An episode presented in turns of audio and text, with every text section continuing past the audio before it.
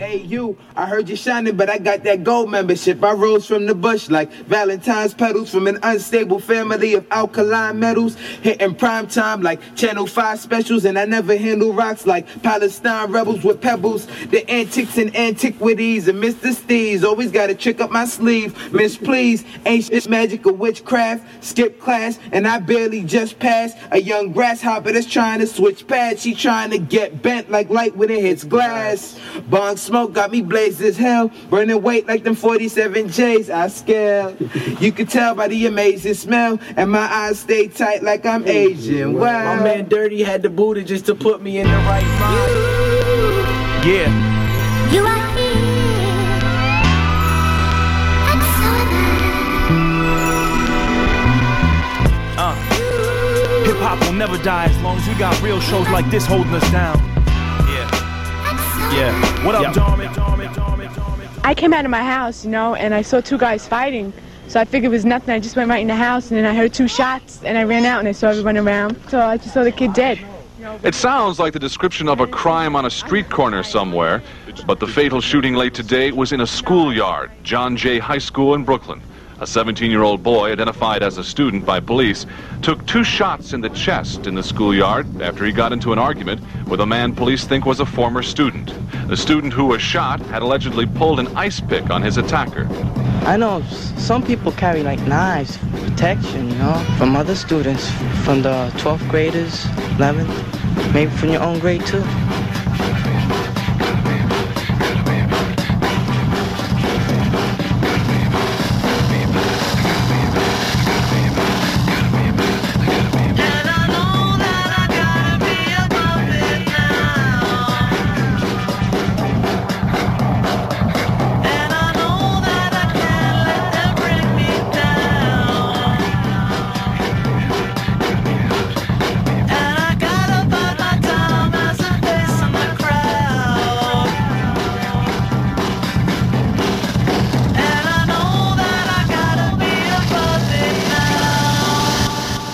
What's up? It's your boy Kid Cudi, my boy Peter Oasis. Peter Oasis. Peter Oasis. Hey, yo, New York City, man. It's Rory, man.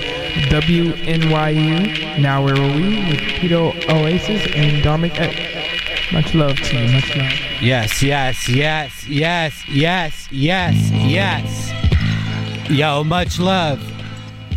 Yo, I could have sworn that this week I saw the young homie Rory on a late night talk show, which is crazy because Rory was up here with uh, Darmik and I a while ago, and there he is. So here's what we have lined up for tonight. We got a rap show. What happened up here is that I always told Darmic, I told Darmik, yo, I don't want many rappers here on the show. Not because I don't like rap, but because you know our time up here in WNYU, I wanted to highlight and showcase the greatest young minds in the uh, music and media world. And for the past year and a half, we've accomplished that. We've had some great people up here, some really great people. If you don't know, my name is Peter Oasis. Uh, this is NW3 Radio. Darmik is outside right now and he's bringing our guest in, believe it or not. Uh, if you don't know, this is 89.1.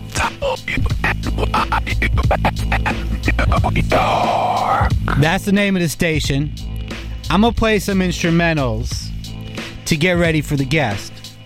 But I need to know that you're listening. You could call us up 212 998 1818. Again, that's 212 998 1818. We're definitely going to open the phones tonight. I'm so excited for tonight's guest because I've been chasing him and chasing him to get him into the studio. And uh, it's hard to get him down here because he's touring the world. He's very, very busy. All right, now I need you to do me a favor in New York. I need everybody to just calm down for a second. I need you to know that Darmik and I are not no longer going to be on this network. We are out of here. We have one final show next week. Best believe we are going to bring the heat. We're gonna have some past guests come through. We're gonna have friends of the show, people who've worked on the show and made the show what it is. And that's that's next week. Alright. So, but for now, I am going to play more instrumentals. I was so excited today that I didn't put any music together. I was excited because, you know, we, we got a cool guest. And I was telling Darmic that I'm not really feeling anything that came out this week, although I lied because I'm really feeling the new Mac Miller project. And and that's someone that, that I personally I couldn't stand in the beginning. I thought he was kind of whack. But now I have become a fan of Mac Miller. So that's what I'm listening to. And who just walked in? So we're gonna have to rearrange because right now I'm in Dharmic's chair, and the homie is gonna have to sit. All right, Dharmic, let's make it comfortable for our guest. Yo, P, you got that? You're in the you're in the original P seat. That's my my seat. All right, so Dharmic had just walked our guest in. Dharmic, how you want to do this, man? We gotta switch over. I, I need our guest to just do a, a quick, quick, quick, quick, quick, quick, quick mic check. Uh, check one, two. Yo, Darmic, we th- that mic is mad nervous. Yo, okay. All right, mad sus. Yo, One, okay. two, one, two. Prodigy, you could get you could get in that corner seat. All right, so what what's happening now? Prodigy shuffling, and he's taking the seat where I would usually sit because of a very, very, very suspect mic. Okay, to my left, I would like to introduce first the one and only Dharmic X, a uh, an Indian man who who does good things. Thank you. What's up, man? It's weird to be. No, that's not true. I've sat here before. it's not a big it- deal. You know what? It's just that you know it didn't work out. Were you able to get ice? Oh, is an actual ice? Yeah. Um, I can work on getting that. Okay, we may have to send someone to get ice. Now, I would like to introduce someone. no ice. All right, good. That's a good. All right, darn there it, we go, go. go. That makes it even easier. All right, Prodigy. What up, kid? I know this is you've been doing radio probably since you were a kid. Yeah. Is it, is it old to you yet? Nah, it never gets old. Nah, you enjoy talking to people. Enjoy it, dog. Right, well, I was telling people. Uh, usually we play music, but I figured like since you're coming, we're gonna talk. Nah, let's talk. And uh, I was telling the audience how I had to chase you down. Oh man, we was on the road crazy. I, I know that it's been intense. I, I Yeah. I know that you were you were in Africa for a bit. Yeah, we just came back from China. In LA, we was out in LA for a little week. China. Moving and shaking. Yeah. Good times. Yeah, man, we was in uh Beijing. Do you eat the food out there? Yeah, they have some good food out there. All right. I'm, I'm see. I'm glad you indulged in the local food because sometimes you hear rappers who go out on the road Yeah. and they're like, "Nah, I don't eat that food. I eat at McDonald's." nah, come on. We in China. I want some real Chinese food. I went to the real spot by the Great Wall. How, how do they treat you out there? It was all love, man. You know, it was all love, man. Like the fans, you know, they really into the hip hop music and the culture, like you know. So it was the fans was just, you know, they were just so excited for us to be there. You know what I'm saying? And we just felt the same way.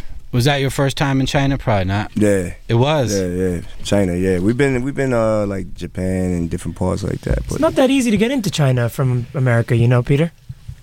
Get in how? As in like a long flight, or No. as in like they don't like Americans? They don't like Americans. I mean, you know, uh, China has been, and also their access to American things and Western culture is, is limited. So, I, you know, it took it took some time for people to get into even rap music. Probably, I don't know. China's thugged out though. Like they thugged out out there. They got that that attitude. They they very rude.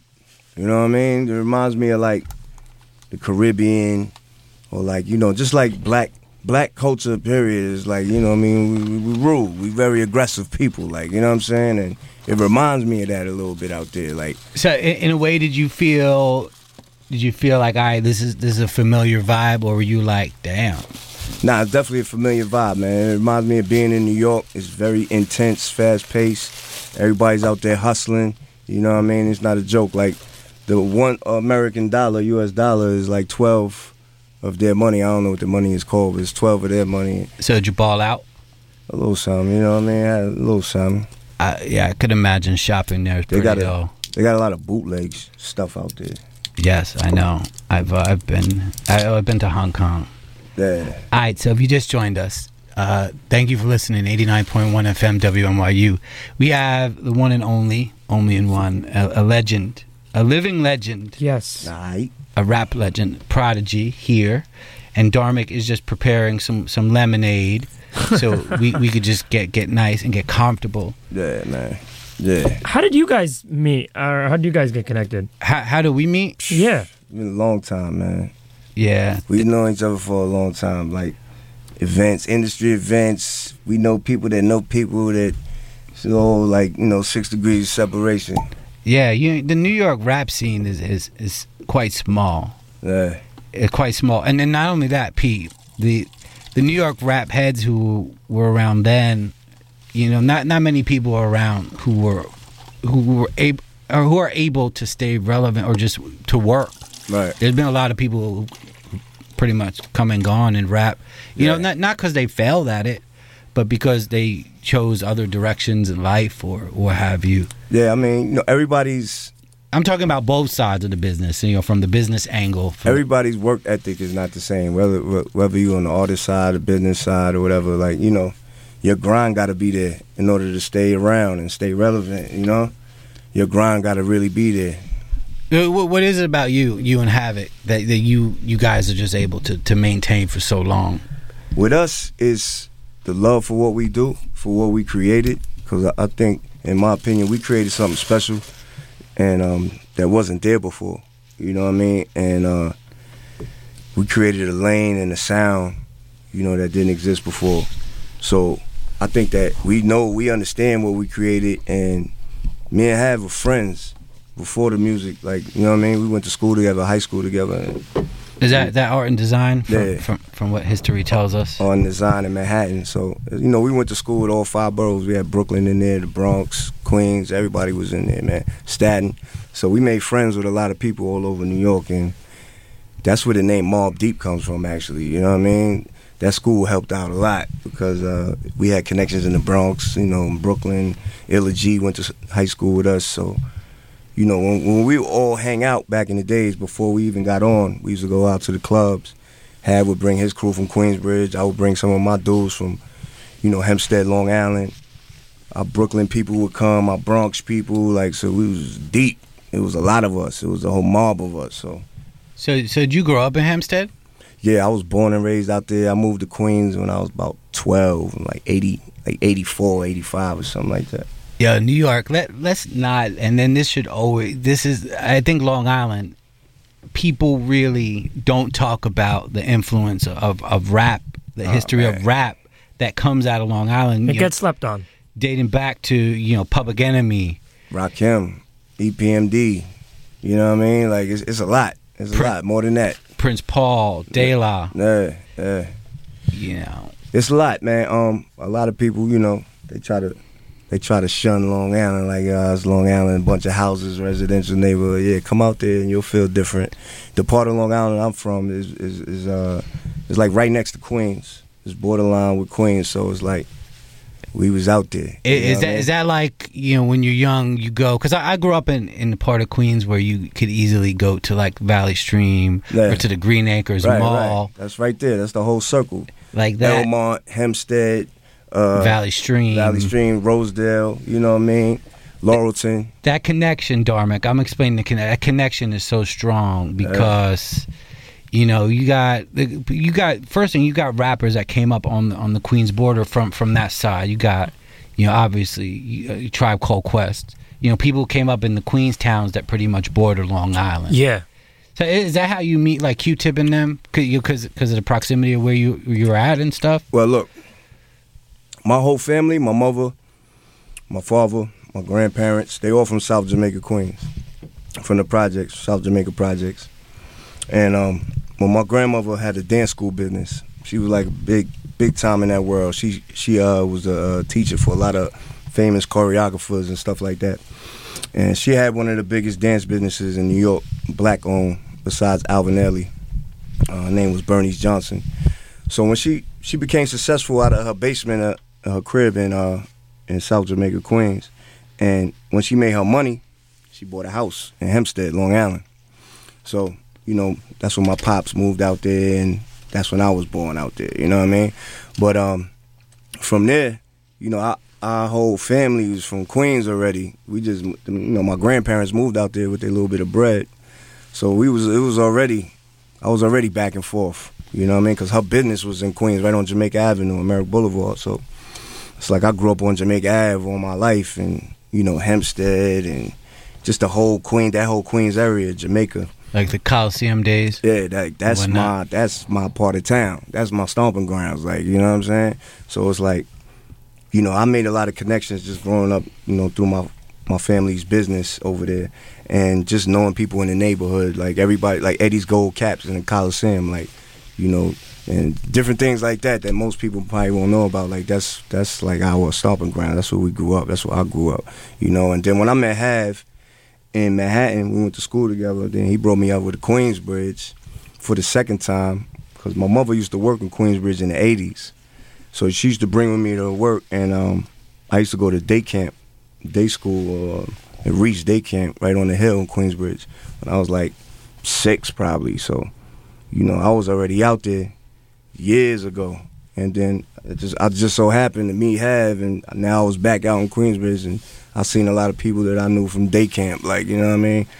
So it was just always a crazy connection, man, between Hempstead and and Queens with me. You know what I'm saying? Uh, Yo, dur- during that time, like what what young rappers do you come across? I could imagine being in Jamaica, you maybe cross paths with like Onyx and those cats. Um, Like, I used to see Onyx sometimes. Um, think one of them was a barber at Gertz Mall, so I used to see him over there a few times. I think, but um, the the ones I was really cool with was uh, Buffy from the Fat Boys. He lived in Rosedale, and um, I used to be in Rosedale. I had a lot of friends in Rosedale, and Buffy had a brother named uh, Blaze, and me and Blaze was real cool. So, you know, that was a little little rap connection early on before I was even in hip hop. Like, I was hanging out with them, and um, who else? I, I oversee uh, Run DMC a lot on the Ave. You know, just seeing them growing up around, going to the Shirt Kings in the Coliseum is a popular uh, place where they would airbrush like cartoon characters on shirts. It was called the Shirt Kings. So I used to hang out at the Shirt Kings booth all the time at Eddie's Gold Caps and all the places in the Coliseum. And so I used to see like LL Cool J and Just Ice. Everybody used to come through and get their Shirt King shirts and take pictures. So I definitely seen all of them growing up. You know what I mean? You know, Queens now is very uh, diverse. Uh, I love going, taking the train out there, and you know, as you're entering the from Manhattan to Queens, you see that it's there's just people from all different parts of the world that are on this train. You know, Hispanic people, Indian people, Chinese people. It's just, and it's, you don't really get that when you when you're going down to Brooklyn as much. You know, it's more uh, with the gentrification. There's a lot of white people on the trains usually. You go uptown, it's it's pretty black. Um, eh, Queens is, is a different ballgame. Was it always like that, like uh, back in the '90s, or is it something that's that's Well, more recent? Back in the '80s, when Mm. I was coming up, when I was a little kid, going to house parties and stuff like that in Queens, it was mostly like uh, West Indian, mostly like West Indian. P, guys. let's let's not forget the Latinos, man. Yeah, yeah, Latinos Puerto Ricans too. and the Dominicans. That was more like that was more like on the uh, over there, like uh, Northern Boulevard, like Corona, yeah, Jackson Corona, Heights Jackson. Heights, Elm, you know, East Elmhurst, and all that.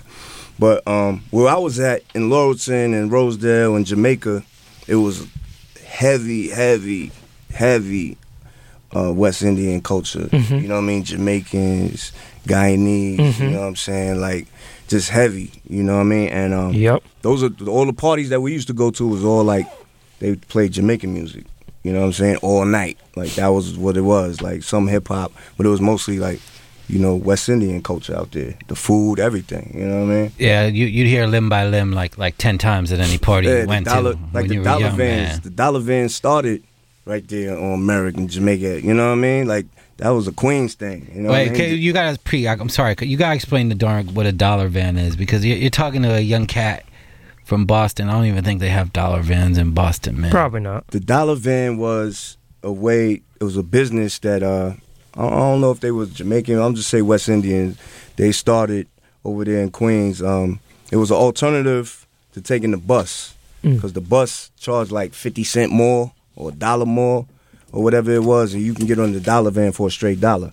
But they packed the whole you know van up until it's full of people, and then you know they follow the bus route and they just drop people off. You just gotta tell them, yo, let me out right here. Little hustle. Yeah, they, hustle. they pick you up anywhere. And at first, the police was on them. Police tried to shut them down, so Mhm. they had to get their paperwork and they, you know, get it legal and everything. So now it's legal and they everywhere. They in Brooklyn, they, you know, everywhere. Yeah, darn. Imagine a, a bunch of immigrants running an you know uninsured uh, cab company on the uh, route of the bus uh, bus I mean, on a more national level, there's the, there was the Fung Wah bus, right? The Chinese bus, Chinatown buses. Exactly. Similar to that. Yeah. Similar, but more More localized. smaller, smaller Yeah, version. smaller what I mean? operation. Yeah. Yeah, and let, let me mind you guys out there in the audience. The best thing about the dollar van is it would pick you up anywhere, and it would yeah. drop you anywhere. Yeah, hell yeah. And you know, you all you have to do is kind of put your head out, and like most of the time, you didn't even have to raise your hand. If they see you waiting there, they know The dollar. they know van, to get you. That's definitely that's definitely a thing. I think it started like out there in the Caribbean because they got that's what they got out there. You go to Jamaica, they got the little vans that go by, pick you up, pick people up. You know what I mean? Instead of the bus. So I think that's where it came from, and then he just brought it out here. Or uh, such amazing stuff we have here in New York. Yeah. I I've never taken one. I'll be honest. Really? No, no, I don't. I mean, I had a, a pass for the train, and I rode my bike or not when I was a kid. yeah, the, the, the, the dollar van was heavy on Merrick Boulevard, and then it went to Brooklyn, like Utica and all that. And Flatbush Far, Far Avenue, you went can still Far pick Rock, it up. Too. The dollar van's in Far Rock, right? Yeah, hell yeah. So that's like a staple. That's like a New York staple, the dollar van. You know what I mean? Dollar van, Yeah. beef patties with cocoa bread. Oh man, Jamaica Ave got the best beef patties right there on the block of the Coliseum. I know exactly what you're talking about. That I have partaken in, Dharmic. Mm-hmm. I'm sure you have. Dharmic. When it comes be- to food. being a vegetarian, Dharmic, Yes. you don't get to enjoy the uh, beef patty with the cocoa bread. You could have the cocoa bread. You could have the vegetarian. They got the veggie satan, patty. satan option. yeah, word. I mean- have you had? No, I don't think I've, I've had. I'm um, no, I've had roti though. You know, you know about the, the roti if you're Yeah, talking about Jamaican about and Guyanese for sure. Yeah. So I've had that. I've had some good Guyanese food. Richmond Hill. Yo, Prodigy, there's no conversation up here that doesn't end or, or b- with food. Like we always like somehow break off into food I conversation. turned I turned into a foodie, man. Alchemist got me on my food stuff. You know what I'm saying? Like he got me on it. Like taking me to different restaurants. Yo, try this spot. Yo, try this spot. He turned me into a food head. Like I know the the best restaurants in the city. Like what you want, Korean barbecue. What you want, anything. I'll take you there. Like Italian. You know what I'm saying? See, see, man, you you'd be a tour guide. you Yeah, could have your own Come through. like. Brazilian. What you want? So yo, let me see. So Alchemist has a connection here to NYU. I know that that he graduated from here. Yeah, my mom's graduated from there. Yeah, I know. You know, Ice was telling me earlier. Yeah. Ice was like, "Yeah, I don't know if you want to mention this. I don't know if he wants to talk about it, Yeah. but you should bring up the fact that uh, you know P's mom." I was like, "I got you." Yeah, she was pregnant with me. And yeah. She was like grad school or undergrad. I don't even know, man. But uh, yeah, she graduated from NYU, pregnant with me. All right, according to ICE, and I'm gonna uh, preface this: ICE is uh, part of the great team Yeah. that, that that helps you know move Mobb Deep around the globe. Right. You know, along with Marvis and, and, and a bunch of other people, like amazing people who take this, and we're gonna talk about this this legacy group Mm-hmm. that's so deep in the game and moves them from place to place. But Ice, you know, Ice was like, "Yo, I don't know if you want to mention that." But Yeah. according to Ice, your mom graduated from Tisch, which is the art school Mhm. here at NYU. So that's what Ice says. Ah, Yeah. So would, would he know? Yeah, he would definitely know because we were just all together in Africa. I heard about that. Yeah. Were you at Mandela's house? Yeah, we went to Mandela's crib, was chilling That's with nice. his grandson, Mundabi.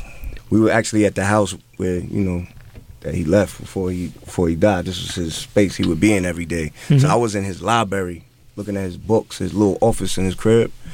This dude had some amazing books. Like the dude Mandela, man, is one of the greatest human beings Mhm. ever. Like, you know, I, and uh, when, when I was locked up doing my little time, I did three years in New York State.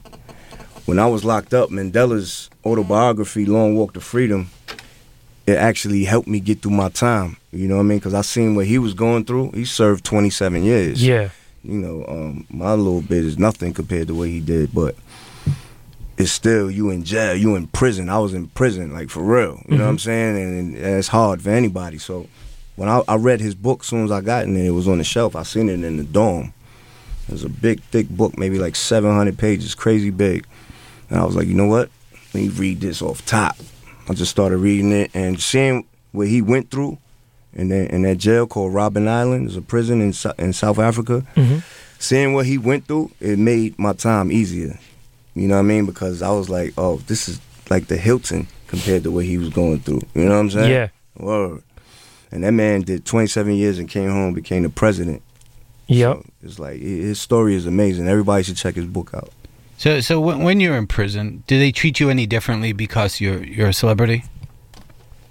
I mean, you got some COs and then inmates that you know they're fans. You know they know who I am, so you know they was you know looking out.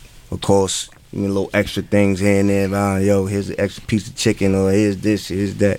So I was getting a little some of that, but it, for like, the most yeah, part, I got the extra chicken. for the most part, uh, they just treat me like everybody, every other inmate. You know what what, about the other inmates? Do they try to get in your ear and then? you know, you got a lot of rappers, everybody trying to rap or everybody doing something. They trying to break into the industry. So yeah, I definitely had a lot of that. But um, I mean, do you do you share jewels with them, or are you like, yo, this is how it is, or you just keep you mean, just mind your own business and I was in moving? there. I was in there exactly how I am in the street. I'm the, I was the exact same person. So if somebody came up to me and talking, I'll give them a little advice, but I'm not gonna sit there and you know what I'm saying, like give you drop mad jewels on you. I don't even know you, dog. Like you know what I'm saying, like. First of all, I'm leery. Like I'm watching. Like, what you even talking to me for? Like, you know what I'm saying? Like, But I could imagine that your your ideas and your experience are currency in, in some way. You know, you got some, you got the life experiences that these people never had. So There was definitely inmates that you know we were in the same dorm, sp- spending years together. So it was like, you know, we got close, and I would talk to them, and they would talk to me, and we got cool. You know what I'm saying? Yeah. Yeah. I mean, are there any people from that time who you're still in, in touch with, or is that kind of one of those things that you just want to stay away from that as far as possible, as much Yeah, as possible? There's a couple. There's a couple, like you know, what I mean, good dudes Mhm. that I was in there with that um we stayed in contact when I came home. You know what I mean? Nah. Uh, even COs. You know what I'm Hmm. saying? Even some of the COs came to a couple of the shows. I was Wow. like, yo, Officer so and so, what you doing here, yo? It's like I told you I was gonna come to your show. like, yo, that's crazy, yo. That's that's weird. That must be kind of weird. Yeah, I mean, it is what it is. You know, everybody's just regular people. You yeah, know we're all saying? human, Darmic. Yeah, I guess so. Like, that makes you really th- make really realize that when you see somebody like that Yeah, at man. your show. Yeah, man, it was cool, man. Yo, if you just tuned in, this is 89.1 FM WNYU. My name is Peter Oasis. Sitting across from me is Darmic X, and we have Prodigy, the one and only. If you don't know, if you don't know by the voice alone who Prodigy is, you shouldn't be listening to a rap show. You really shouldn't be. Not in New York City. Not definitely not. In New Don't be City. so harsh on them, man. Maybe they just learning, like you know what I'm saying. There's a lot of people that's just learning. Like let That- them learn. Let the youngins learn. That that's fair too, and, and I guess that brings you know my experience. You know, I was uh, 14 years old when when I started listening to hip hop, and that was that would be 2006. Right. So you know, um, I got into Mobb Deep uh, probably a year year after that, or like Right. around that time. See? So you know, what is it like knowing that that there are people who sort of catch on late, and and you you, you do these shows, you, you do shows all over the world, and there are people who obviously are getting familiar with your music more later on, like after after three albums or like four albums into your careers when they Right. first started listening to you. What is that sort of experience of seeing this perspective of all these different people? Yeah, I mean, coming up in the game, I was real. Um, I had tunnel vision. Like I didn't care about nothing but Mobb Deep. I had a real bad attitude. Like I was young. I was a young gunner. Like you know what I mean, gunning for my team. Mm-hmm. You know, everything was Mobb Deep. I didn't care about nothing else. And you know, I, I would be I would be real harsh on other rappers. I ain't like nothing. I'd be like, oh, these corny. That's corny. All this is corny. Yo. Mobb Deep is was hot. You know what I mean? Mhm. That's how I was supposed to be. You know what I'm saying? Coming up. As I got older, you know what I mean, and, and uh, a couple of dudes I was locked up with even told me one day we used to watch 106 & Park all the time. And I was like, oh, that's corny, man. He's like, yo, P, man, chill, give him a chance, man. You know what I mean? Give some other people a chance too. Like he trying like you. And it made me think. It made me look at myself different. Like, hold up, you you're right. You know what I mean? Uh, sometimes you gotta give people a chance, man. You know what I'm saying? I got I, I had to learn to stop being so hard on people, like you know what I mean? Yo, but is, isn't a lot of that competition? You know, Yeah, at, the, at the very, very, very bottom of it, it's like, yo, we're all coming up together. We're, in a way, you're chasing the same piece of cheese. Yeah, you're right. You know, whether it be show money, you know, there were certain crews, I guess, that you know, guys like the Native Tongues and like crews who who rolled together and toured together. But like, yo, it was like the Wild West. I, Yeah, it was different. It was different back then. It was way different. It was different in the '90s when, I, when we was coming up. It was very different. Like It's interesting that you guys both say that that there was more competition back then, or it was more competitive back then, because the industry in some ways was was bigger then than it is now. Like in terms of the money that an up and coming artist could make back then. You know, you could get signed to a deal, and and the deal would be worth a lot more than it is now. You know, I feel like in certain aspects, the money that can be made for for an up and coming artist is less than it was back then. But it, but it's not as competitive as it as it was back then. I would say that it's definitely still competitive. You know what I mean?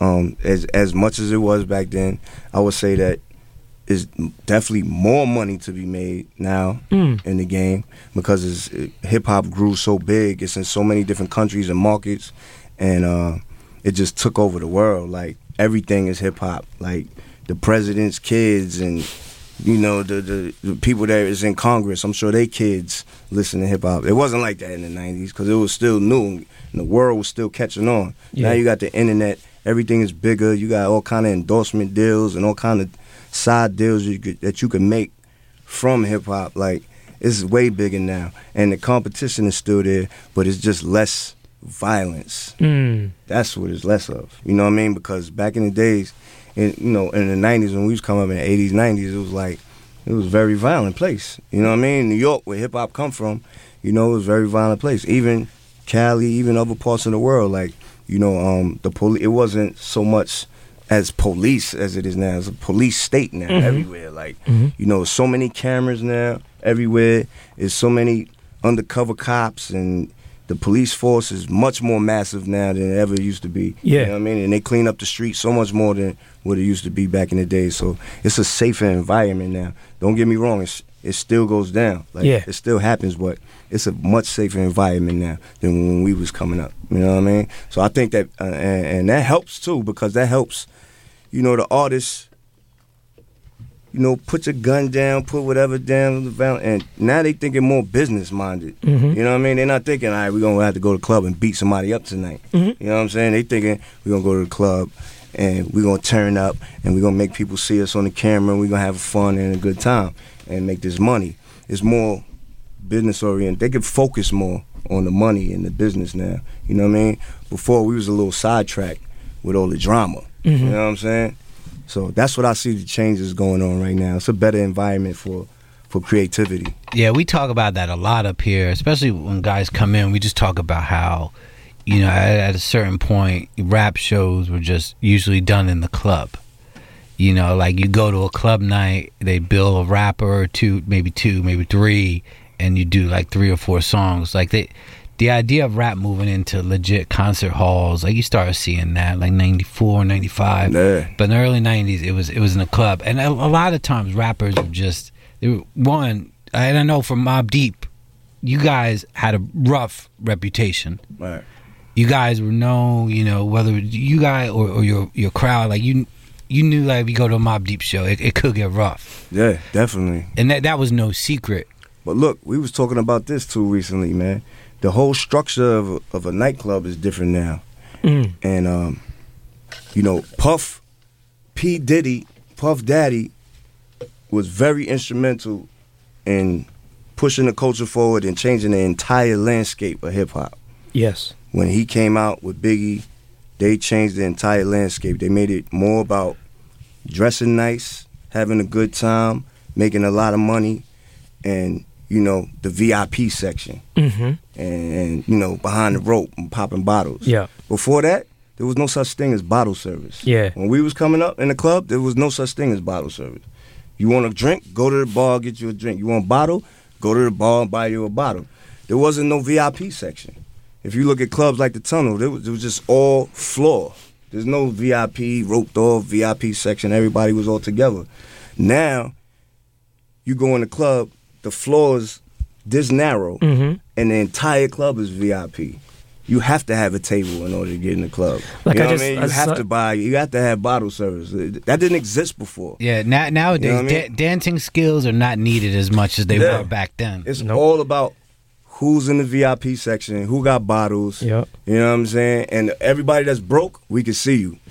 Cause you right there standing looking stupid like this on the or floor. cheap, or cheap, Yeah, you know what I mean? Or cheap. You're right. Or you're cheap. right. I, I fall into that category, Dharma. Well, you, don't, you, don't- cheap. you don't really. Uh, I don't go out. Yes, you don't go out. Not at all. I actually um, Go out. Saw saw Prodigy at uh, Up and Down. Uh, What was Mhm. this like a month ago or something like that? Yeah. Probably. I Yeah. was in there. Yep. Yep. Yep. You still you. You still you've evolved, I guess, with with the club scene as well. Yeah, I mean, Yeah. it is what it is. It's- you living in today's world.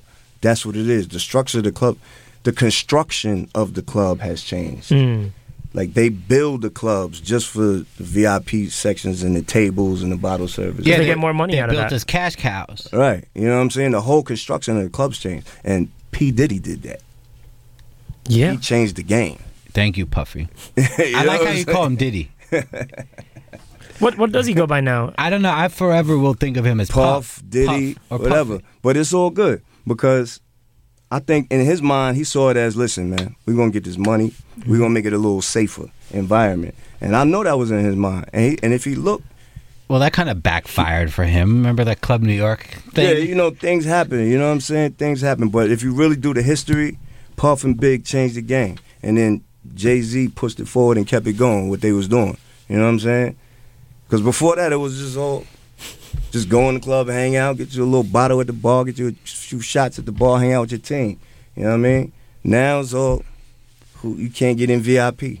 That's would- what it's all about. I was out. Um, me and my, my boy uh, Paul Cantor, we were walking around in the meatpacking district a few weeks back, and we started talking to this this dude Bill Spector. He's a club promoter, Yeah. and we're in front of the club, and he's explaining to us how promoters get paid by one how many women they bring through the front door, Right. and two, more most importantly, they get a bonus for the quality of the women. So if, if you're bringing models through the door, Right.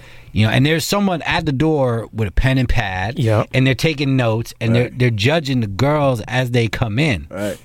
And I was like, this is They so that. next level They do that. There's people that get paid to per- bring you in. per girl. What what happens if you bring a, a, a celebrity Yeah, in? celebrity, models, girls. There's people that's that's a business for people.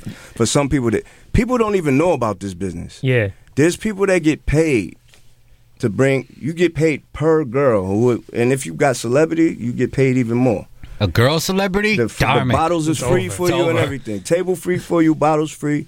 As long as you bringing these girls in, you're gonna get chipped off. How'd that work for you? Are, are like promoters just like, yo, P, you gotta come out tonight. You gotta come out tonight. I mean, sometimes you know what I mean. It was like that, but for the most part, I'm a different breed, man. I came up in a different time, different era, so it's like, you know, I'm I'm low key now, man. I'm just low key. I I sneak in the club and just be chilling and just watch everybody and watch how everybody function and move.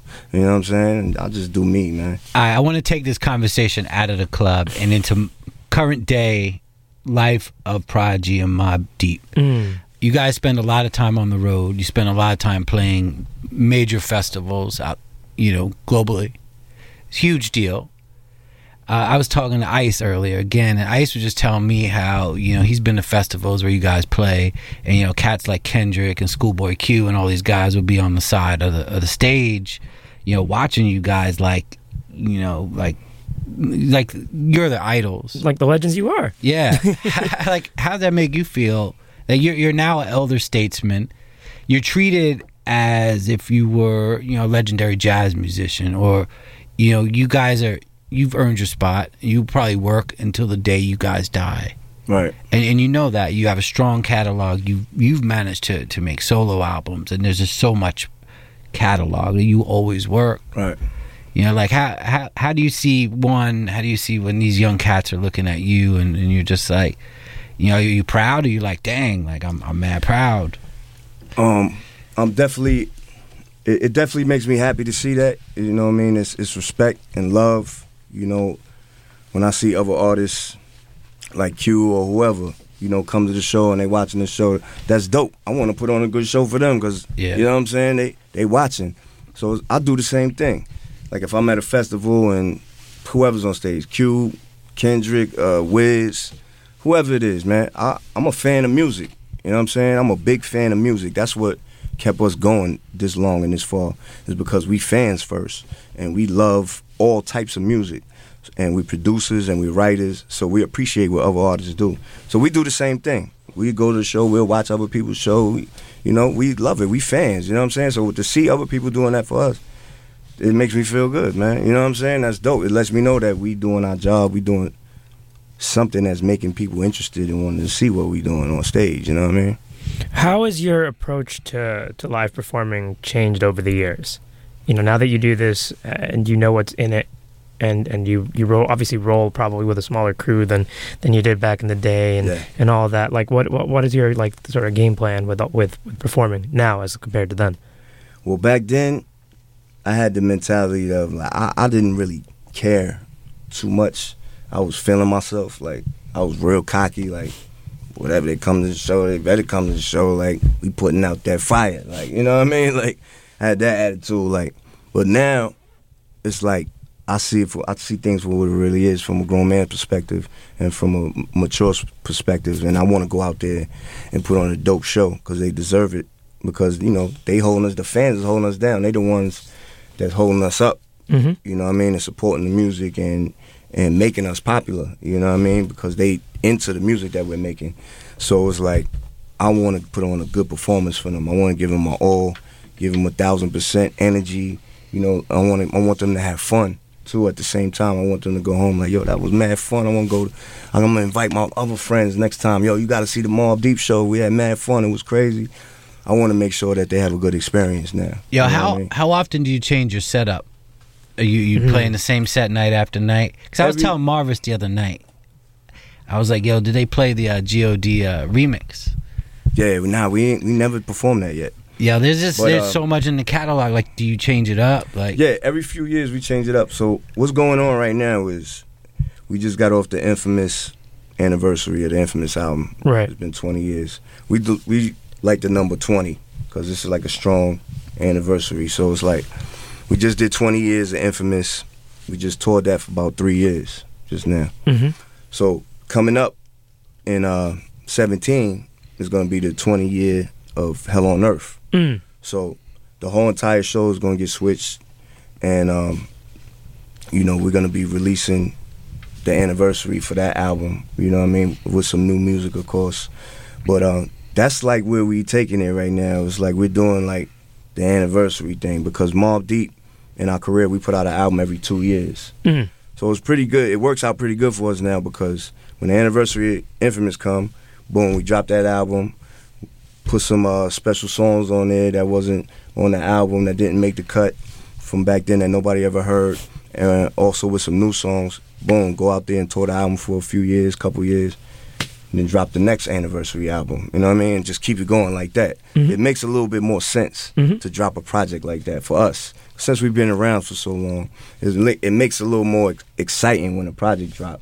Like you know what I mean? Like we're not just dropping an album just to be dropping an album. It's actually an anniversary and it's a whole big thing of why we doing it. You know what I mean? Yeah, no. Who holds on or who held on to all those records, like the the older sessions? You know, because think about it. Back then, there there was no computer, no hard drive. It was wasn't quite as straightforward as it is now. Yeah, it's all it's all in storage. It's all in storage. All the masters and reels and dats and it's all in storage up until the year uh, '98 Mhm. is when we switched to Pro Tools Mm.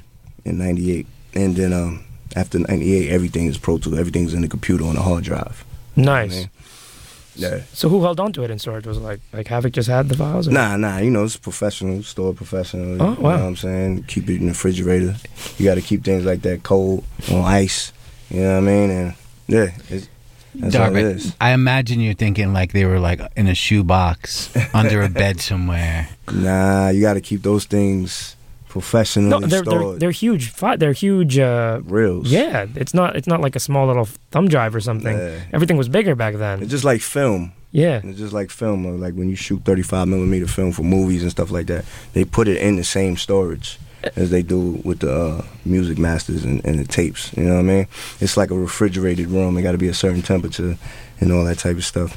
And who had the foresight to like hold on to all of it? You know, because I mean, you know, these companies, that's what they do. When you read the contracts Mm. for some of these deals, Mm. well, most of these deals, probably all of them, it has these language in there, this legal language, legalese language in there that says we own this stuff anywhere in the universe. Mm.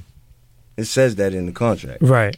Like, you know, whatever whatever kind of, you know, every deal is different because every deal is negotiated different. Right. But for the most part, I would say maybe 99% of all contracts that you do, when it states, when it comes to ownership, it says, it states, we own this material anywhere in the universe. Mm. So if if it so happens that we build a country somewhere on Mars or on the moon, they own it there too. So you know what I mean? So it's all language in the contracts and who keeps the masters and how long they keep it for and you know what I'm saying? It's all different, man, how you negotiate your deal. So now, when you go about re-releasing these albums, or you know, commemorating the anniversary, who are you going to then to to put these albums out? Because obviously, I think you know the first label you were signed to isn't Loud Records isn't there anymore. Yeah, Loud isn't there. But a lot of that stuff is confidential, uh, you know, uh, information. Like, Mm. Can't talk too much about that type of stuff. You know what I mean? That's that's behind the scenes business deals that we talk. Yeah, Dharmic, man. You know what I'm what are you saying? prying for? You can't give No, too no. much. Can't get too much information out there like that. Right, right, But right. um, for the most part, uh, I could give you this that uh, we're independent right now. Yeah. You know, um, I have a company called Infamous Records. Right. Every project that I drop comes out on my own label. I Mm-hmm. own my masters. Um, you know, and that's what it is right now. This is 89.1 FM WNYU. All right, here's what we're going to do. Dharmic is going to play a little music, a little set, and we're going to come back. It's not so much a set. I, I basically, you know, we were getting down to the end of, of the show, and uh, I was doing some pre-recorded interviews, just you know, just to get some stuff, and and I talked to this this young young guy out of Minnesota named Allan Kingdom. So there's like a song, and then it goes into like a conversation I had with with him. Um, so that's that's what's coming right, up. so that's what you're going to hear for Mhm. a bit. And then, of course, Prodigy's still here. We're going to keep talking and talking and talking until the halftime show. I saw DJ Eclipse stick his head in. Yo, P, I just want to thank you again, man. Yeah, man, no problem, man. Uh, And I I apologize for Dharmic prying. It's all good. You know, he- has no chill. He's a young cat. eh? We gotta show him. You know what I mean? We gotta teach him. Maybe, maybe he wants to give you a record deal. You know what I mean? We're not taking those right now, though. I'll give him a deal, though. Why don't you give me a deal? Sign us up, man. All right, Dharmic, are you are you queuing this up? All right, you're going to call us after the break. You can speak with Prodigy. That's 212 998 1818. Again, that's 212 998 1818. You can talk to Prodigy. Uh, if you don't know, you can find our show on Stitcher, SoundCloud, TuneIn Radio, wherever podcasts are found. Uh, you you could also check. I guess in the in the next few weeks, we're gonna be putting up a lot of good stuff that hasn't been heard in a while. Cause uh, for whatever reason, we got this this good interview with Sadat X. We got this thing with Ricky Powell. Uh, just a bunch of stuff that we've never put out. We got some some freestyles and whatnot. Dharmic, are you still working on that? It's here. It's ready. All right, Dharmic. Here's what we do. Thank you for listening, y'all. And pow. Yo, peoples. What up? This is 89.1 FM WNYU. I'm Peter. That's Dharmic. Yes. Hold on, I wanted to press that. Yo, coming up in a half hour is the legendary halftime show. And I just got word, I didn't know this, Dharmic, Yeah. that Stretch and Bobbito are coming. Legendary. Here. Full circle. Legendary. That's crazy. Prodigy's still here. Yo, are you in the Stretch and Bob movie? Oh man, I don't know. I don't know. Eclipse, you've seen the film. Yeah, I don't recall though. Uh, I mean, there's a lot of. I mean, I don't think he's in there as a as a new interviewed guest, but there's a lot of footage, random footage, of people that kind of stop by this, the station. I ain't see it yet. We was we was out the country when it came out, so I gotta check it out. They got the premiere tomorrow night. Did you, you and Havoc go up to Stretch and Bobbito's show often? Oh man, they it helped start our career. Yeah. They was like one of the first ones to play our music. And a lot of other people. Yeah, man. I, I think it's great now that you know this is there's this films being made and it's a document you know people could reference forever you know and Yeah, man. You gotta know where you come from, man. Get to where you going. yeah man Dharmic, have you seen the film yet? I didn't get a chance to see it because when they were doing the screening in Central Park, I was in Boston. Yeah, I left before the film came on, not because I didn't want to watch it, but because I sat through all these rap groups all day and I was mad excited, but it was hot. You should have gone later to I actually know, catch the but thing. yo, I wanted to see. There's so many good people playing. Like man, like Eric OC was there. and, Oh, uh, man, I haven't seen Pharoah OC in was a couple years. Pharaoh killed it more. I You were think telling he, me. he's he's so nasty with Pharaoh's it, man. dope. Pharaoh's dope. One of the greatest ever. ever Ano- another ever, queen, ever. another Queens, Queens Yeah. legend. Pharaoh like my family, damn near man. We got we got very close friends in common. Do you do you hang out? Do you hang out with other rappers or you or nah? Like, are you like, yo, I'm cooking a casserole at the uh, house. Rappers you, I hang out come with. through? Me and Tek about to get up tonight. No way. Yeah. So Smif-N-Wessun Tek. yeah, we hang out sometimes in the club. We be chilling, popping Yeah. some bottles, chilling. Yo, Tek and Steele are the nicest. They're so nice. Like they've been up here. We did like um this thing is called You Must Learn, where we t- pick an album and we go through the entire album. And Tek and Steele did it. We also did one with uh, J. Rue. That's it. But Tek and Steele were so they were so cool. You were real chill. Well, you know, we, we, we were cool like Lil Dap, Melachi, Group Home. Mhm. Like those are like our friends that we came up with. We'd be in the, they was with us when we made the whole Infamous album. Like you know what I mean? They was in the studio with us every night. Wow. Yeah, Who would have known? Who would have known that? yeah. Well, unless you ask, you would never know. You wouldn't. Yo, is there any one album that you've done in, in particular that you like better than the others? Yeah, even even parents have It's their hard- favorite son or It's daughter. hard. That's how I compare it to. Those are our kids. We gave birth to those albums, so it's like it's hard to pick a favorite child. But um, I don't know. Nah, it's hard. I, I can't even do it. Um, Hell on Earth.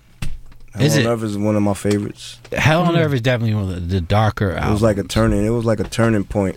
Yeah. In our life, in our music, and in our life, because it was just so much things that happened while we were making that album. You know what I mean? And uh, favorite track off that album. a lot of growing up we went through Yeah. making that album. And uh, I don't know, favorite track maybe like Extortion Mm. with Method Man.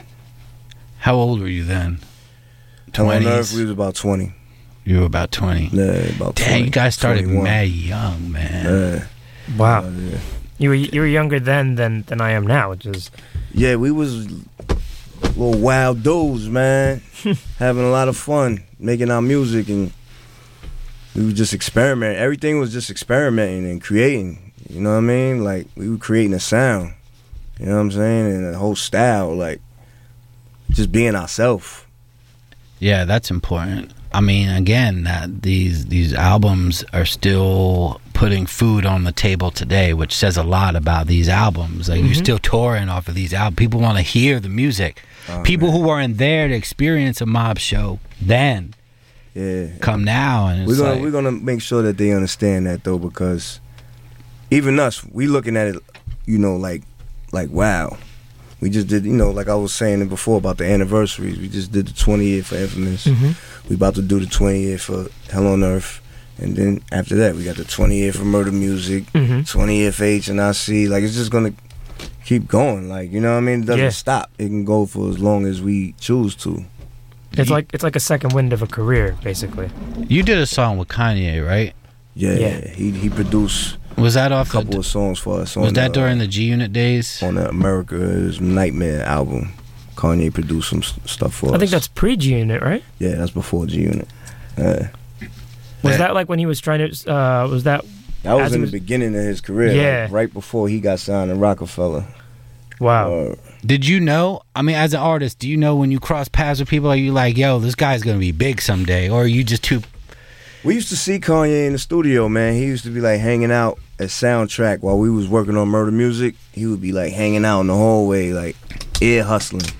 You know what I mean? And we used to be like, "Oh, who is this dude in the hallway?" Like, and it was him. It ended up being him. Like, oh wow, I remember him. Like, Yo, because there, you know, there's so many people in so many hallways and so many corners in the city trying to give you their music, uh, and you know, there's not obviously not many Kanyes. There's none. There's none. No. There's none before for him. None to come. You know what? You know what made what made me realize he was a great artist Mm. when he made the song um, with him and T Pain. I think it was I Good Life. Sky. I'm throwing your Welcome hands up in the sky. Good Life, yeah. I was like, yo, this dude right here, the one he had with Jamie Foxx a little bit before that Mhm. was dope. But that song right there made me realize, oh, he's ill, and he's gonna be here for a while. And he became out. Kanye's one of my favorite rappers. Out of all the rappers in the game, Mhm. he's up there like top five. Yeah, is he like for you? Is he like in like the KRS One stratosphere and like the Coogee rap? Like he's like that high up on the list? He's more like, he's more of a me. Yeah. He's like a, re- a rebellious. Kanye say what's on his mind, and he doesn't care. Mm-hmm. Like you know what I'm saying? When he rap, you can hear it. Like he just he's being real. Like he's not he's, oh, he's not a fake person. Like you know what I mean? Mhm. You could tell he's really spilling his soul on the page, how he really feel. Like that's what attracts me to his music. Like you know what I mean? And that's what make me put him up there as one of the greats because he speaks his mind and he's very very talented, very creative with it. Like you know what I mean? Do you see him at all? Uh, nah, Nah. not much, but um, yeah, it, it- you know, it's some things happening. We're gonna keep that under the wraps though. Mm. But uh, yeah, Kanye is dope, man. And um, when I was locked up, he put out the project "Beautiful Dark Twisted Fantasy." Yeah. that's Yes. one, that's one of my favorite rap albums of, of, Of all time. Yeah, that's an amazing album. Of all time, for real. That's like Dar- Dharmic man. We talk about this a lot. Mhm. That is my one of my favorite albums across any genre. Yeah, I of put that time. up there like anything, the Beatles' Magical Mystery Yeah, Tour or anything. anything. anything. A lot of people hate on Kanye. They don't like his attitude. They don't like his cockiness, how he talks. You know what I mean? But that's how you get that, man. Yeah. That's how. Listen, this is what hip hop and rock and roll is all about. Yeah. It's rebellious music. It's Yeah. rebellious people. Like we Um, get a chance to speak out and be ourselves and rebel. Like, and that's what Kanye embodies. That you know what I'm Making a statement. right, Mm-hmm. regardless if you like it or not. Yo, Yeah. speaking of statements, a young cat yesterday went on the uh, late night with uh, Stephen Colbert. Mhm. Uh, he had been here before. Dharmic, I need you to, to fill our audience in on what I'm talking about and what happened last night. Well, I didn't get to watch the uh, the performance, but uh, this this guy by the name of Rory, um, Yes. who I, I was actually with this weekend, interestingly enough. But uh, Rory's dope. he. Rory's really dope. Um, so he he went on Stephen Colbert, and he was wearing uh, a T-shirt, A Mexican jersey, a Mexican soccer jersey. with the name Trump, o- across the back of the jersey, Ah, striked out, Yes, crossed out Crossed on out. the back. Now, who was the guest That's last ill. night on the show? Donald Trump. he did it in front of Donald Trump. So we talk That's about dope. rebellious rap, that's yeah, dope. Dude. he's he- a young kid. He's like 19 years old, Yeah, he's those great. statements. Yeah, he was up here early when we, we had him. He was Around this time last very, year. very very nice, nice kid. Rory Still- is dope, yo. still a nice kid to this day. I was uh, was in this. Uh, he was doing something in the studio, and I happened to go up there and, and just chop it up with him for a little bit. Still, still a real Yo, so nice that, kid. that statement he made yesterday. I'll Mhm. vote. I'll vote for Rory for Trump any Amen. Any day. Donald Trump, someone who has really deep roots in Queens, though. It's crazy that that, as that sounds. that you dislike Trump so much that you wouldn't even vote for him, but he's a Queens cat. That's cool and everything. But nah. I'm voting for Rory. I'm with you. Ah, I'm you with heard it here first. So if I'm Rory, voting for Kanye.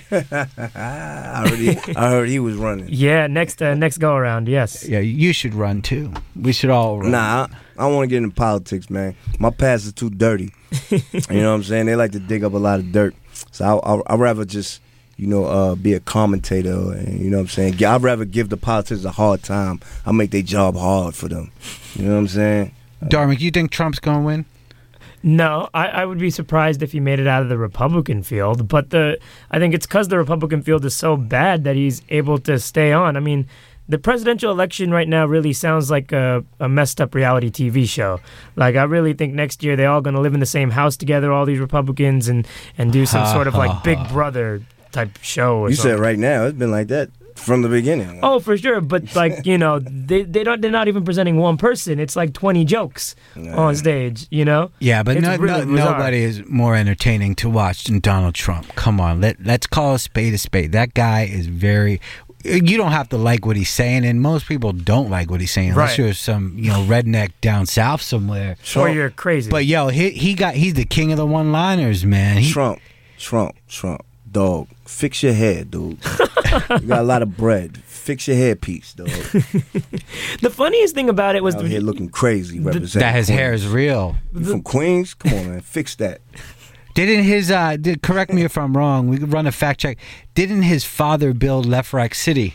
Did his father I heard- really? I heard his parents was involved with a lot of stuff, and that's where he get a lot of his money and power from. Fred, I don't know though. The great Fred Trump, who you know, who pretty much set the Donald up for for life. So there you go. Interesting. I didn't. Know All right. that. Well, he's not getting our votes here. I just had to bring it up because we were just talking about rebelling and rap. And you know what? If you ever get a chance, Prodigy, to go on a late night with Stephen Colbert, I hope you make the biggest political statement and Oh, put man. put your middle finger in the air to something. Oh man, I will. You know I will, man. I, I, I like Colbert. He's dope. He got a dope show. Yeah. Do you know him? Nah, never met him. I always assume that you celebrities all know each other. Like you, you just know the like. eventually it will happen because a person like me, I stay consistent. I'm staying in the game, so you're gonna see me eventually. So we'll meet eventually. It just didn't happen yet. Nice. Yo, 212 998 1818. Yo, if you want to talk to Prodigy, you could call us. You were just kind of chilling. I'm excited that Stretch and Bob are coming in.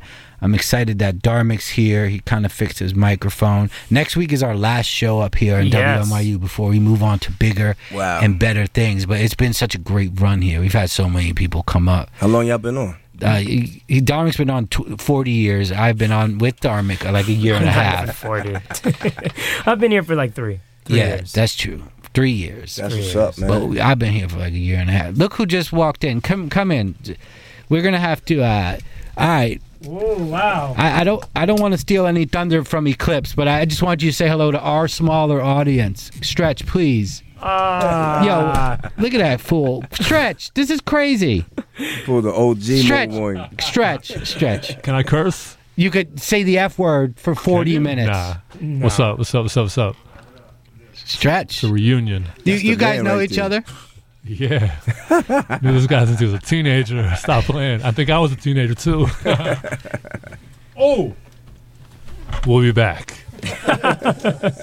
and there you have it. No stranger to uh, FM radio. Or The college one- radio. Yeah, the, one of the greats. One of the originators of why college radio is so important. Which means that the other half of the great is out there. The great Bobbito Garcia is, Stretch and Bobby is in your area. They introduced Mobb Deep to our fans.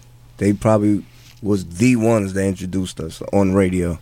I don't, if I remember correctly, there was nobody else playing our music on the radio but them. So, thank you to them a lot. We love y'all. No problem. Look at that. the ghost. The ghost. Yo, come on! They they made undeniably, ridiculously incredible music, and yo, I listen to those records now, and they they hold up crazy. Oh man. Oh man. I'll be back. They really do. They really do. Look at yo. This is cra- now. Now Eclipse is walking That in. was like I gotta. Yeah, I'm like having like the teenage me right now is just like damn, like Prodigy sitting in front of me, Stretch is out there. Although Stretch is wearing the tightest pants I've ever done seen, like ever. I like the fact that we all got the distinguished grades popping. Like, Oh, You yeah. know what I'm saying? Ain't nobody using it just for men and anything like that. You know what I'm saying? Nope. We Yeah. Proud. This, this is proud right here. We Yeah. OGs. Yo, as a matter of fact, I, my beard every day is going grayer and grayer, and I, I, I, I was in the I was in the Rite Aid today, and New I, York wa- I walked down the aisle, when I saw the beard, uh, the beard, uh, Yeah, that ink, stuff. whatever it's called. The spray paint. right next to the the Rogaine, which I probably need too because I, I went bald a while ago. Um, and but yeah, I, I've considered fixing my beard because it's gray. Nah, man, don't do that. Nah. His alternative is to go clean shaven so that people don't catch the scruff. Yeah, yeah, but the thing about Stretch, he he has the, the looks of a model, so that that that gray hair just makes him look. That's, that's the distinguished look. You know what I'm saying? That's, why. what That's is, why you got to catch our, our film so you could see my very unmodelly looks in the '90s when I looked absolutely. Bu- see, we live in a time now where you know there's going to be a camera everywhere you go because everybody's got a camera.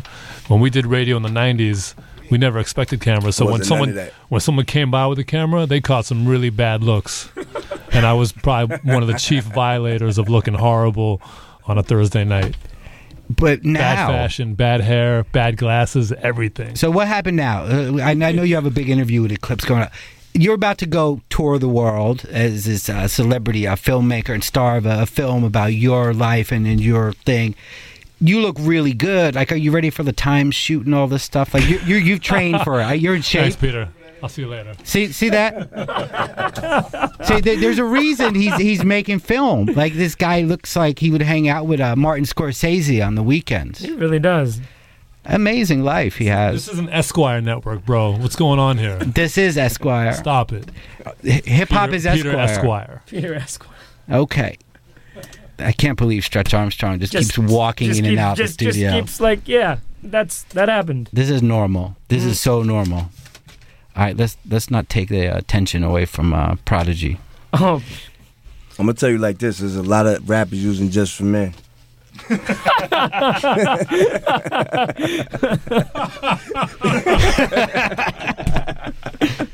I'll tell you like this, man. So when you see the ones that's rocking it, rocking it, you know what I'm saying, with the grades, man, respect that man. Yo, you yo Pete, you keep in shape as well, man. Like we we've one thing we've done up here a lot that people don't talk about, and on the serious note, I'm gonna take it back to serious. We've speaking about uh, obesity, Right. and we've had a rough few years, losing a lot of lot of legends in in our world Mm-hmm. due to you know poor health.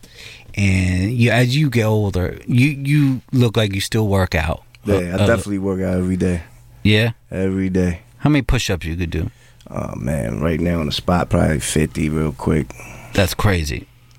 Is, is that what you do in prison? you just do that's push-ups? light- That's light work. You know what I mean? Other people could do way more than me, but I do it at my pace, and I'm I'm happy with that. You know what I'm saying? Like 50 I'm is happy a lot. with what I could do. I, I remember you talking after you, you, you got out of prison how that was really a, a wake up call for you in terms of how to you know maintain your health. Yeah, I moving mean, you know, I want to live, man. You know what I'm saying? If you want to live, you got to take care of yourself. You know what I'm saying? So that's what I do. I, I destroyed my body for many years, man. Destroyed myself. Was just go ODing on myself, like you know what I mean. So you know, as I got older and more mature, you know, I realized you got to take care of yourself. You want to live, man. Stick around for a little while, man. You might learn something. Yo, wise words from Prodigy. Yo, why, while we still have the time, we got about 11 minutes left. Mm-hmm. There's a friend of ours, his name is uh, Ev. He runs this uh, website. It's called, he calls it Up North Trips. Are you familiar with that? I'm familiar with his pictures. All right, yeah, good, I've good. seen a lot of the, the photos on Instagram and Tumblr and websites and whatnot. I was texting with him earlier. I was like, "Yo, I got I got up here. I'm gonna ask him if he knows of, of your, your movement online." I'm definitely familiar with him. Yeah, he's a man, hu- and huge fan. thing. Yeah, man. Huge fan. I, I reposted some of his stuff on my Instagram. Nice. Well, my people that run my Instagram. Yeah, a lot, a lot of people biting his style now. There's a lot of, but that's good. I mean, I, I love anything. You know, anyone who's, who just keeps the memories alive, and like Dharmic said earlier, kind of school the young folks who, who may have missed out. Yeah, man, it's good to, to have people that know and that put it out there. You know what I mean? Those are the good ones. We need those people. Yeah, I mean, you guys, darn, your generation has it really good today because Yeah. everything, like we were saying earlier, everything is documented. You know, everything wasn't documented back then. There were photographers out there, you know, like Suquan and just people out there, but it wasn't the way. Everybody wasn't a photographer. And that's why I was asking about the the files from the old albums. Like, not everybody was even thinking about like keeping everything. We know, you what I Dharmic, mean? they're in the cooler. Those Oh, no, no. companies, they were thinking like I told you, they had anywhere in the universe. This is in the 70s, Yeah. 60s, the jazz artists. It said the same thing in their contract. This is how far they think into the future. In the moment when you're when you're just just living in it, you just forget. And and I think it's it's uh it's really cool that you're able to keep your legacy alive that way. Yeah, man, it's it's definitely there, man. And and um, as an artist, no matter who you are, from the Rorys to the Mobb Deeps to the Kendricks, whoever you are, it's it's important to learn how to you know control your your product. That's your intellectual property. Yo, P, real real quick, did you keep any flyers by any chance? like any? Uh, I'll tell you this: my, my mom's got everything. Yo, really? My There- mom's there- got everything. You may want to speak with Stretch Armstrong. He's working on this great uh, flyer book. Oh, is he? Yeah, we he's been collecting flyers from everyone. So that's dope. Yeah, if you want to contribute, man, we'll we'll take good care of that. Yeah, I might got fly it for him. I got fly it. For, come on, man. I got fly it for my thing. so you kept all that stuff. My mom's got everything though. She got a whole chest full of Mobb Deep magazines, flyers, stickers, posters, interviews. Do you ever think of digitizing that stuff? Yeah, I always tell her, let me give me some. A little at a time I do Little it, at a 'cause she got a lot of stuff. So a little at a time, I take it, I scan it on the computer. A little at a time. I got a lot more to do though. Yeah, well, like I said, any flyers, please send them stretches way. Anything like 90 stuff, like good good show stuff and whatnot. Yeah, definitely will do. There you go, Darming. That's amazing. See, I managed to do that without plugging myself. I'm getting so good at this. I, until you just did it right now. Whoa, whoops. Okay. all right, whatever, dude. We're on the radio. Okay, there's a book coming out of uh, all this like flyers and stuff. You may want to check it out. That's yeah, all. it's a big, big update today, so that's that's promising. It's great. So, Prodigy, after this, you you leave and you go, you meet Tek. Yeah, I'm gonna kick it with Tek real quick. So that's the homie. He been a homie for years, man. Him and Steele, you know, um, rest in peace, Sean Price, man. Yeah. He's a good dude. Incredible, incredible with the lyrics. Yeah. I was um, I'm definitely happy that I had the chance to you know kick it with him, and uh, you know even rap with him in the cipher before. Like, you know, this, this is a terrible loss. And um, we've been we've been cool with you know their whole team since the beginning. Like with Black Moon and Mobb Deep, Yeah, y'all go back a long basically time. came up around the same time. Yeah, well, the the, Yeah. the similarities and the Mhm. sound, the era, it's like, yo, man. The, I mean, you guys, uh, I think are the best. I mean, I, I go back and I listen, obviously, to the Woo, and I, but I go back and I listen to Mobb Deep albums. I go Mhm. back and listen to anything for Black Moon. Yeah, I always Smif-N-Wessun. Like in my that's free, in my what I free listen time to. when I'm alone. I play Black Moon stuff, you know what I mean? I play Smif-N-Wessun stuff, Wu Tang. Like I play, you know, certain things from my era that I was raised in, the group Yeah. home, you know what I mean? Mhm. Gang Starr, certain things I just always go back to. Yeah, I know a very pretty famous rapper that you also know that's going to be um, remain nameless right now. Who all he listens to is like '90s R&B stuff and in his Mm. free time. Yeah, yeah, nineties R&B, like the nineties was hitting, was, was hitting, man. Come on. Yo, tell me you weren't rubbing up against a pretty young thing when you were listening to Jodeci in some house party. Let me tell you, Mary J. Blige, Mhm. Jodeci, Faith gave the gangsters the open door to play R and B. Yeah, because they had to, you know, Diddy, man, going back to Diddy once, Mhm. once again. Yep. Pushing the culture forward, mixing the hip hop with the R and B. You know what I'm saying? Like, yep. that was dope that he did that.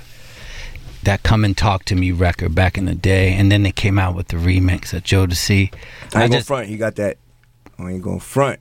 He got that from the mixtapes though, from back in the days. Like that, you that know, comes from like the Ron G's and whatnot. Yeah, Ron G, Kid Capri, they was doing that on their mixtapes, you know what I mean? Doo Wop and all of Mm-hmm. that. Mhm. You know what I mean? That's where it come from. But he made it mainstream and put it with Mary and put it with Faith and Jodeci. Like that's what gave, you know, the gangsters and the G's, the drug dealers, you know, the little hooligans. Now we was able to play R and B in our Mhm. cars and on the block. Because of that, it had the hip hop beats to it. That still lives today. Yes. I mean, there's a there's a cat I'm sure you know, Emile Emile Haynie. Yeah.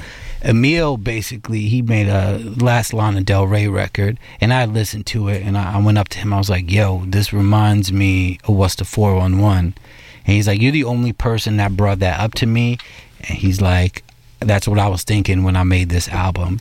The way he programs his drums, big drums, rap sounds. Obviously, Emile comes from from a rap background. Mhm. On an even more direct level, there was uh, the Mack Wilds album from a couple years ago Yeah, that paid homage same to, to you guys directly and other groups from that day. have helped them make that. You know what I mean? Um, you got a lot of these artists, man, Drakes and uh, you know the Big Sean's, Chris Browns. They incorporating '90s R&B Mhm. with their new music, and they, you know you can hear it, They Mhm. putting it in there, flipping it, flipping the old school Jodeci's and the the guys. You know what I mean? Like that's what it is. The '90s is popping, man. You know It what was. saying? like Yeah, it he- is what it is. Like Yeah. Even indie indie rock groups, man, now they're taking it back to like trip hop. There's like big drums. It's, Mhm. it's all rap. wherever even the go. fashion, not even just the music, the Yep. fashion, the slang, just everything about it, man. It's just so. It was just, it was just, you know, it is what it is, man. You, it, it never come back. We in 2015 now, like so. You just got to enjoy it and. You know Speaking I of mean? fashion, I'm appreciate I'm, it. Yo, P, I'm happy you walked in here and, and you're dressed like a, I would expect expect a rapper to dress. There's some guys Proper in here. dress code. I, I've had to break down some some styles in here, Darman. You know, I, yes. I always point out to the young kids how, how tight their pants are. Come on, man. I got Tim's on, man.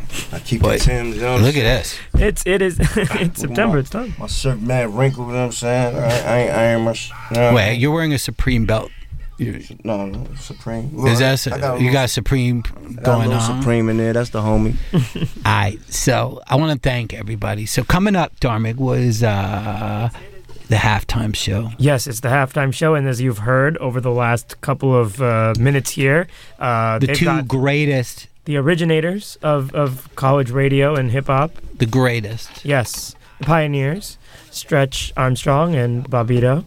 Bobbito Garcia. Yes. History in the making. Yes. We still making history too. Of course. We ain't done. Mhm. No. We ain't done, yo. Nope. Yeah. Don't sleep, yo. Don't go to sleep. I'm, I'm gonna wake your ass up real quick. Yo, Prodigy, where where can people find you? Where's your next tour? You can check us out. Check this out. This is what I, this is what I always tell people, man. Right? Go to Google and type in Mobb Deep. Bang. You're gonna see That everything. Instagram, Facebook, where the tours at, where like it's all right there. We in 2015, man. It's so simple. Everything is on Google. Go to Google, Google me, Shorty. You don't even these days. You don't even have to go into Can I say? Google.com. Can you say like the B word on the radio right here? Technically, yeah. Yeah, you can. Yeah. 'Cause it's a dog, right? Like a bitch is a female dog. Right? Yeah. Yeah, and I also I got a friend named Richard, but we call him Dick. So Google you me, bitch. That's what happens. there you go. Dharmic, you have you even- spoken to Dick today? Did he call? no. I don't know who you're talking about. actually. Richard. Yeah, he's a good guy. Okay. Yo, y'all so lucky to have that nowadays too, man. You better appreciate that Google. Yeah. Cause we ain't had that coming up. You know what I'm saying? we ain't had that, yo. We had to grind, yo, and put footwork, yo. I want to thank Prodigy, the legendary Prodigy of Mobb Deep. This is our second to last show here. Yes. You kept your word because I ran into you a while back. Yeah, And, yeah, yeah. and you kept your word. and I'm I'm, here, I'm so happy that you made me.